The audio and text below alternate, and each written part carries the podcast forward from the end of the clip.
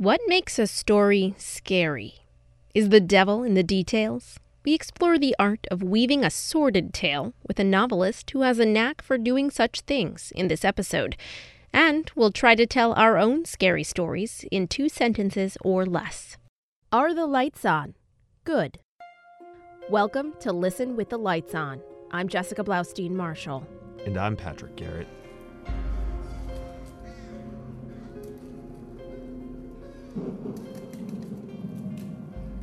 Barbara Chepaitis is the author of 11 published novels and two nonfiction books. Her most recent novel is The Amber, about a young woman who tracks her family history through ancient Lithuania alongside a man who sold his soul to the devil and is trying to get it back. She's the founder of the Snickering Witches Storytelling Group and teaches workshops in writing. Barbara, thank you for joining us. It's my pleasure. You write a lot of scary stuff. Is that a fair assessment of your of your Yes. canon? yes. I, you know, I've read a lot of Stephen King in in my life, and you know, read a lot about him and his process and such. And one of his one of the things that he says is that he kind of comes up with uh, his ideas anywhere, like in the shower, in bed, or you know, wherever. How do you come up with a scary concept? Do you keep yourself awake at night? You know, most of the scary concepts grow out of experiences I've had, I'm afraid to say, uh, so to speak. Dreams, nightmares that I've had, experiences that I've had. I think that we all face a lot of fear in our lives and don't necessarily talk about it because we want to look strong. We want to be kind of on top of the the alpha in the pack or whatever. Fear Uh, factor. Yes, yes. So we we we hide our fears, and I use mine instead. So it mostly grows from life. Sometimes it grows from stories other people tell me. I'm a real big story collector. In fact, I love to like take long train rides, and people will tell you the most astonishing things on the train about their lives, um, in this very deep way. And I, I collect those and I use them. How do you make a story scary? Is there a trick or a tool or something, or is it more of a feeling? How do you how do you make something sound scary? I think first you have to begin with essential fears that we all have and work from them. We're all afraid of being stuck in the dark in a place where we can't see what might hurt us. That's very existential. Yes. and we have no control. Places where we have no control um, are, are great sources of fear. So you have to have a good sequence of events to begin with. And as far as the particular writing, for me, I, I've been thinking about that lately. A lot of it is a matter of pacing. We forget when we're reading that we're experiencing not just this sort of movie of the mind, but it's also there's a sound to it, right? Words have sound as they ring in our heads, and they have pacing and they have rhythm. So you want to set your pacing accordingly.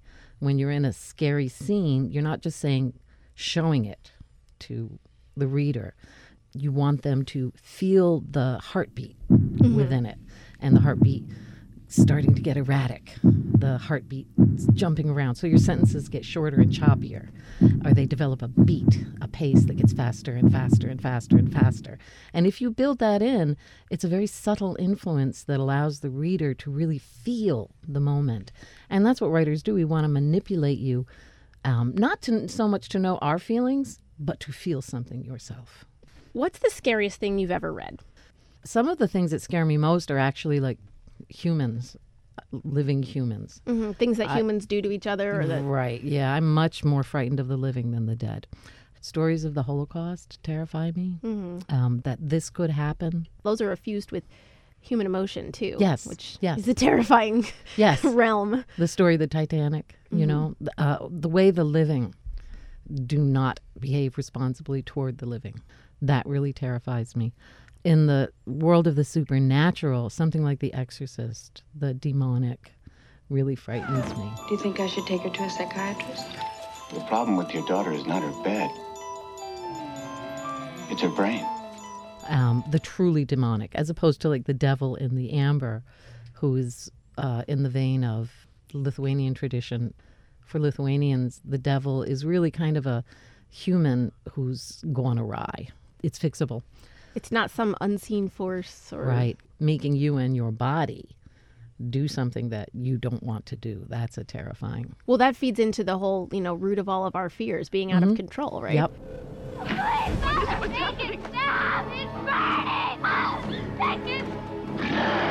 terrifying to me as well. I mean, most of my most of the books on my list of the scariest things I've ever read tend toward the supernatural. Um, you know, I've, I've just always been terrified by that. This is kind of. And why here I'm you doing are. this. Exactly. I'm facing my fear. Anything by Stephen King. Stephen King's a great writer and a scary one. I read Pet Sematary when I was really young, so that one stuck with me. It stuck with me. The Stand was pretty scary. Um, Ghost Story by Peter Straub. I will take you places where you have never been. Yeah, and I, I'm not. I'm not afraid of ghosts at That all. doesn't, that, doesn't, that doesn't keep you up at night. Well, that book kept me up at night. The Exorcist is on my list. Mm-hmm. And then the last one on my list is the Amityville Horror. It's the kind of house they don't build anymore. Standard Yes. haunted house scary that has endured. Um, and then also a couple of short stories that terrify me. Anything by Ray Bradbury, basically. And you know, I have to mention another one that's in the it's in the realm of the real. When I was in third grade, I was a voracious reader, and I had older siblings, and I read their books. And my mother was always bringing me books home from the library. So there was this book lying around. I said, "Mommy, is this a good book?" And she said, "Yeah, yeah, yeah. Go read it." Like that. Get out of my hair, kid. It was in Cold Blood by Truman Capote.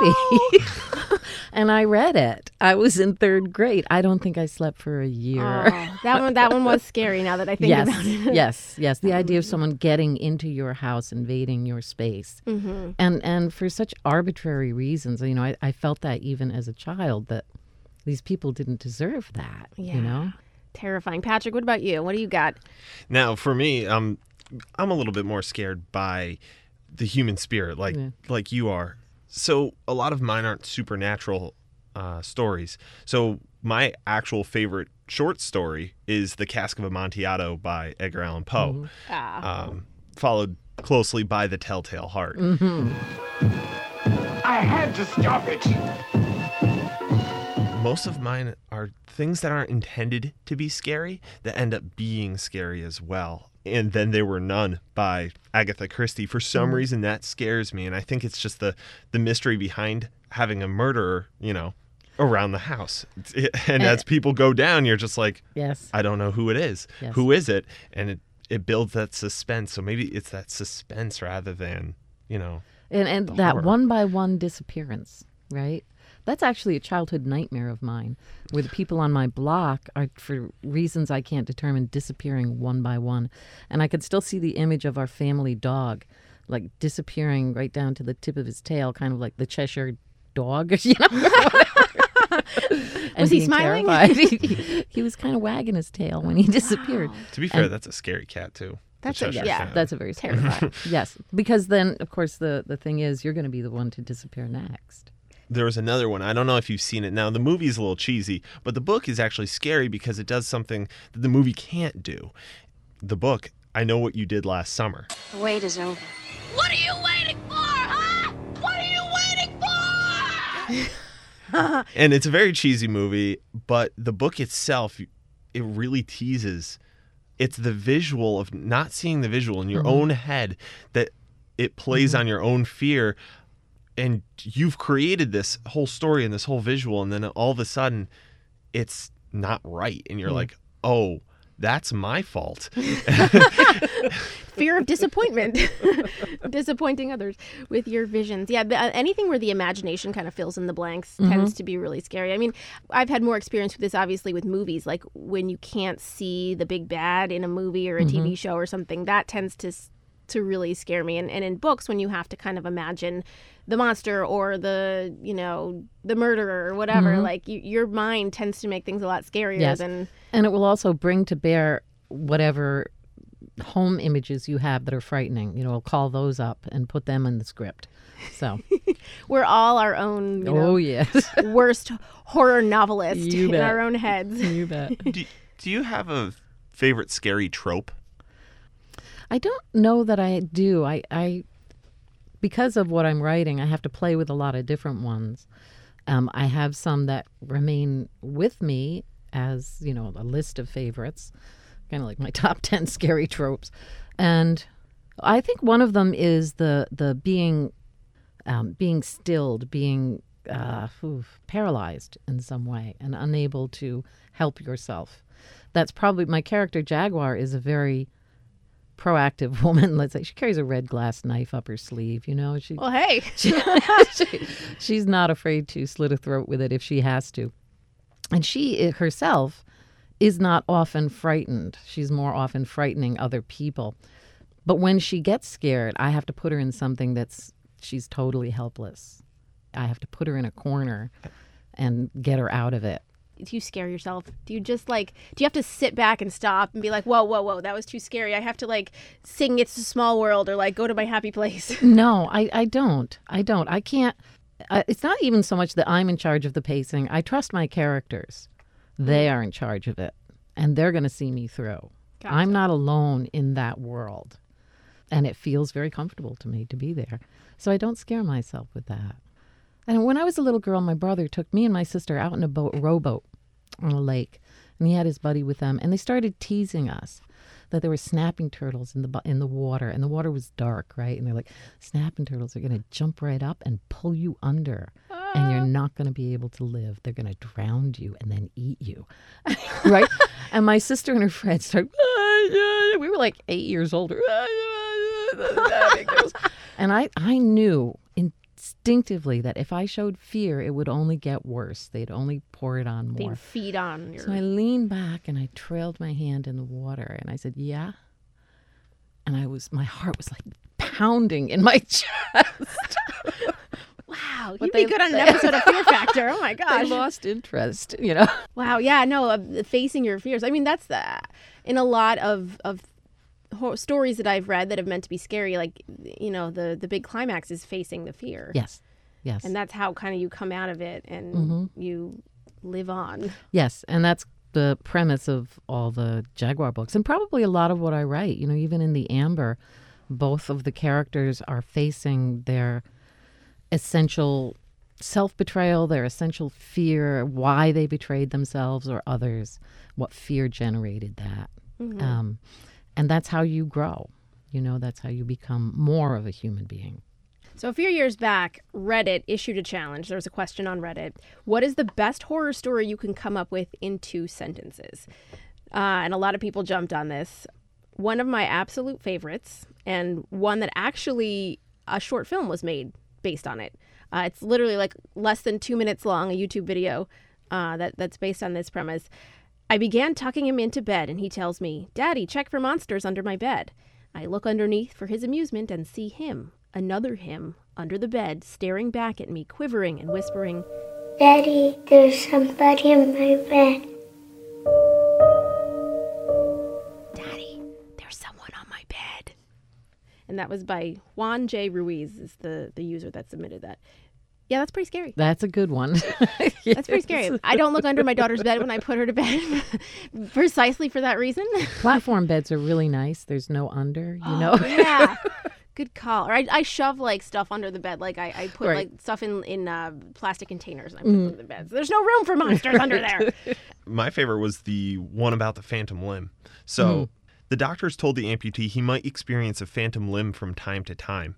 Nobody prepared him for the moments, though, when he felt cold fingers brush across his phantom hand. yeah. Creepy. Yeah.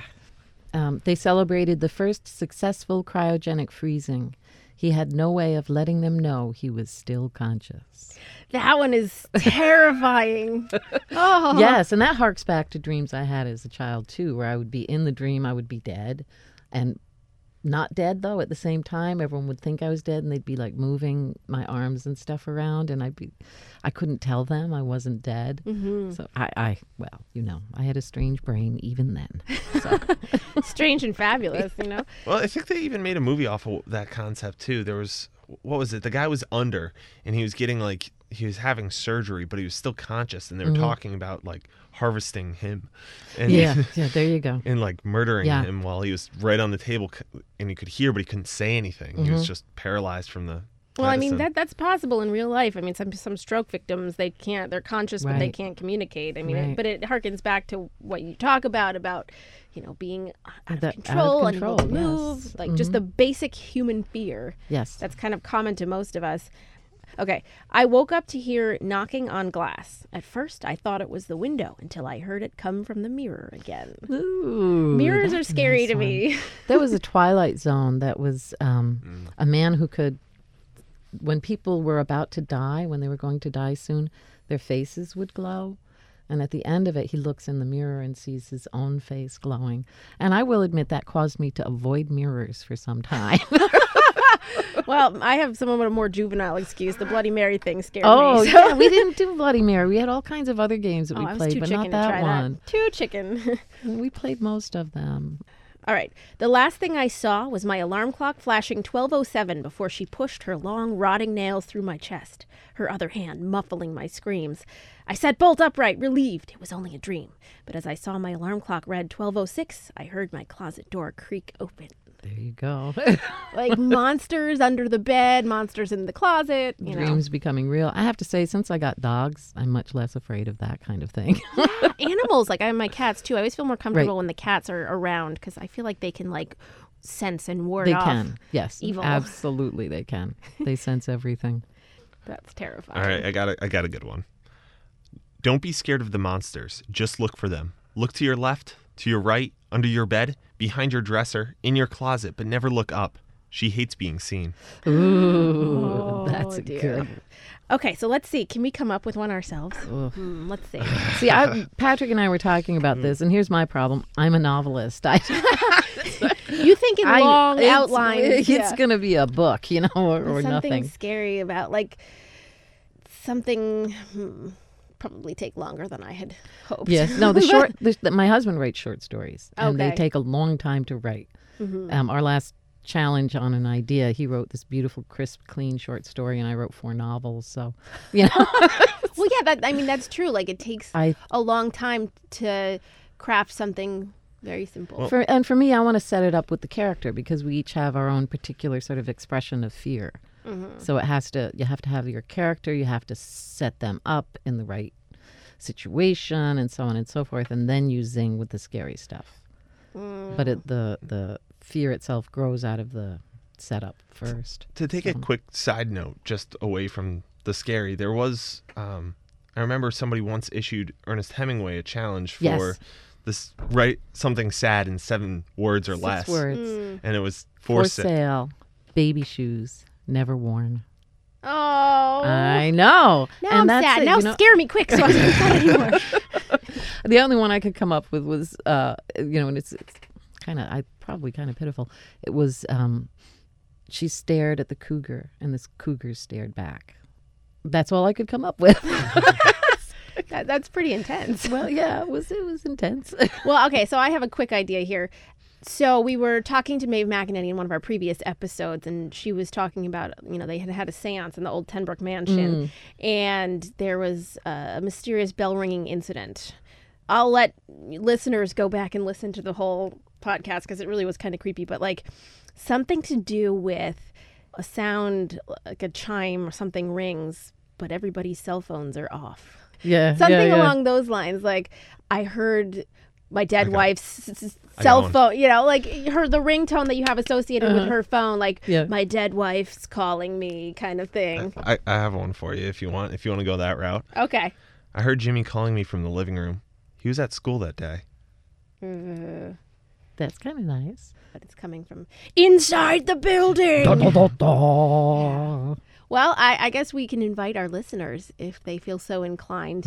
Absolutely. to share their long or short fictional fear infused musings with us. Mm-hmm. Yeah, we can read them next time. Yeah, and we can read them next time. Thank you I'd so much to. for joining us. Thank you for having me. If you'd like to share your scary stories with us, email us at lightson at wamc.org.